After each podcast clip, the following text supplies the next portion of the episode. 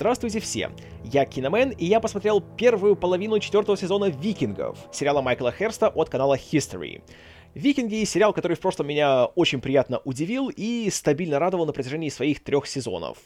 Эта история очень простая, не претендующая на какие-то заоблачные высоты и ставит себе задачу просто создать э, хорошее такое динамичное, визуально впечатляющее и душевно сыгранное веселье в средневековом антураже, в котором есть титульные разбойники, которые э, то выясняют отношения между собой, то путешествуют на Британские острова, чтобы там э, грабить, насиловать и убивать. И это все выглядит максимально живописно, в меру чернушно и, как я уже говорил, очень душевно сыграно. И в последний раз, когда мы видели наших героев во главе с Рагнаром Лотброком, которого играет Трэвис Фимел, и играет ох, как хорошо, они отправились э, захватывать Париж.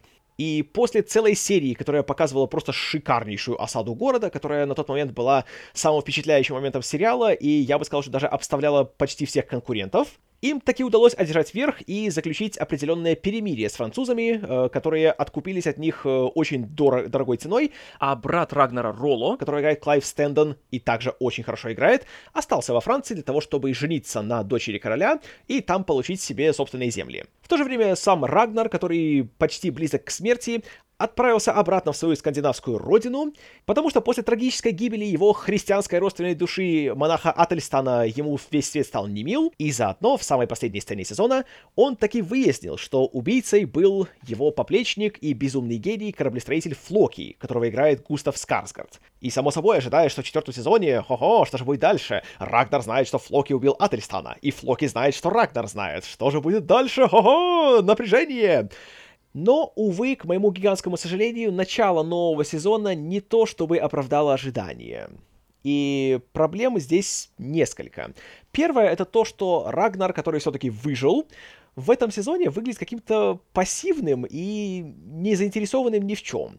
Если в предыдущих сезонах он был движущей силой сюжета, и э, благодаря его, скажем так, инициативе и каким-то его желаниям э, сюжет продвигался, и э, он сам двигался вверх по лестнице власти. А здесь же ему все равно и он просто шастает по своему поселению, и ничто его не интересует. Никуда он не хочет плыть, никого не убивать, не грабить, не насиловать, а добрую половину серии он проводит в компании своей новой рабыни, которая родом из Китая, ее зовут Иду, и, естественно, он предается плотским утехам с ней. И не то чтобы я был против таких вещей в любом сериале, но здесь как-то смотреть длиннющие сцены, в которых они друг друга устраивают 50 оттенков, ну, как-то не особо интересно, и это не то, чего ждешь от подобного сериала. А когда она еще и делает Рагнара страшным наркоманом, ну тогда вообще как-то интересно, знаете, стремиться к нулю.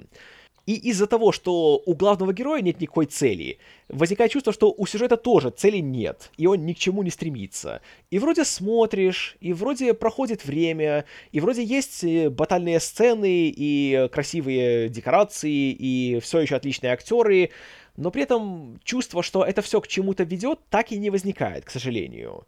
И тут, наверное, сказывается то, что у всего сериала ровно один сценарист. Собственно, его создатель Майкл Херст. И обычно идея того, что на сериале один сценарист, это может быть очень хорошо. Потому что тогда будет, знаете, единство видения, и не будет э, скачков в качестве, потому что один человек держит все под контролем.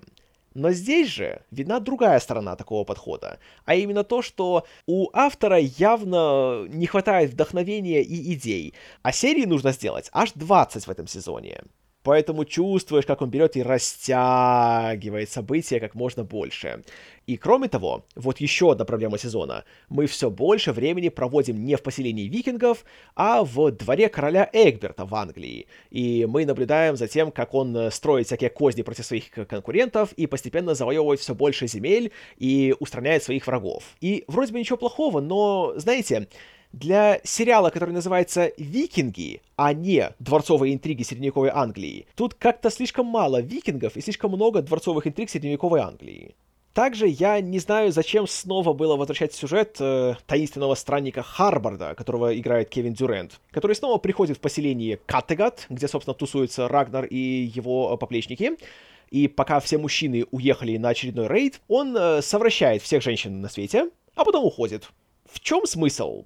Ну, я не знаю, может, просто у меня мой мозг недостаточно развит, но я не понимаю. И зачем нужно было тратить на это время? Загадка. И только в последних сериях так четырех сериал наконец снова нащупывает какую-то почву под ногами и понимает, что надо бы куда-то двигаться и что-то делать, и тогда начинается веселье, когда, собственно, э, викинги в этот раз э, при участии нового человека по имени Король Харальд, который называет себя королем всей Норвегии, и э, он явно покушается на трон Рагнара, они отправляются снова во Францию, чтобы нарушить договор с, собственно, королем и опять-таки завоевать Париж и еще больше награбить. Но тут начинается очень интересный конфликт, потому что Роло, брат Рагнара, который играет Клайв Стэндон, и все еще играет прекрасно, э, влюбляется, собственно, в свою новую супругу. Он принимает христианство и теперь на полном серьезе становится на защиту Франкии. И когда начинается конфликт между двумя братьями в конце, хотя мы уже раньше видели, как Рагнар и Ролло много чего не могли поделить, и тоже у них доходило до рукоприкладства, но здесь их э, адская битва посреди здоровенной э, морской баталии, вот это, я вам скажу, конечно, очень мощно получилось. Вот просто очень. И почти настолько мощно, чтобы можно было оправдать все затраты времени, которые шли до этого. Почти. И что еще получилось очень хорошо, так это вся линия с э, сыном Рагнара Бьорном, которого играет Александр Людвиг. И в этом сезоне он отправляется в путешествие самопознания и взросления. И, среди прочего, он э, тусуется в лесу, убивает медведя, убивает э, адского наемного берсеркера, который собирается его убить, и при этом даже вспарывает ему кишечник голыми руками. Это великолепно. И постепенно он становится практически главным героем этой истории. И если э, Рагнар становится очень пассивным, то Бьорн, наоборот, принимает на себя практически э, все обязанности по продвижению сюжета, и это очень и очень порадовало. А вот линия между Рагнаром и Флоки, к сожалению, оказалась пшиком и очень быстро как-то она выветривается, и того накала стратегии, который ожидаешь после третьего сезона, так и не происходит, что очень жаль. Несмотря на то, что Густав Скарсгард и Трэвис Фимел, и Кэтрин Уинник, и Алиса Саттерленд, и Лайнус Роуч, и еще куча прекрасных актеров здесь, как всегда, работают великолепно, и очень часто им приходится своим талантом и своей харизмой компенсировать все проблемы сценариев, и им это скорее удается, чем нет. Но общее впечатление от этой половины сезона Хотя по-хорошему я бы считал его целым сезоном. Потому что когда показываешь с интервалом в 7 месяцев, ну, то вы меня извините. Но так или иначе, общее впечатление довольно никакое, и бросать не хочется только, опять-таки, из э, уважения ко всем участникам и из-за любви к тому, что было раньше. Ну и, конечно же, э, из-за того, что есть надежда на то, что дальше будет что-то лучшее и что-то сравнимое с предыдущими сезонами. Потому что финал здесь получился весьма любопытный. И если в следующей серии они сделают то, что я подозреваю, то будет очень смело и, на мой взгляд, как раз очень даже свежо. И, возможно, тогда у сериала откроется второе дыхание, и он вернется к былому величию. Вот на это я, конечно, очень надеюсь, и, разумеется, буду смотреть дальше и стараться от этого получать удовольствие. Потому что все-таки по чисто техническим аспектам сериал все еще прекрасен, и видно, что бюджет у них э, хоть немного, но увеличивают, и из-за этого боевые сцены и всякие, как я уже говорил, э, баталии на воде э, впечатляют все больше, и постановка здесь, конечно, на высочайшем уровне. И не скажу, что они обставляют «Игру престолов», потому что у «Игры престолов» в этом сезоне было просто ого-го.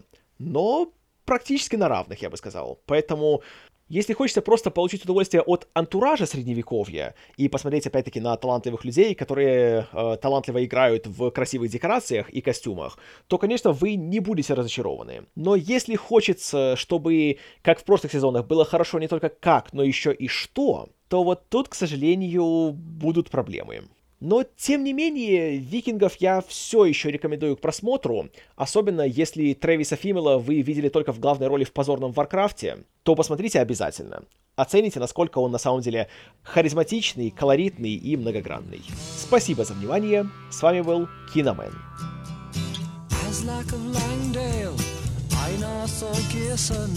Olaf the White and Sigurd the Powerful constellations above the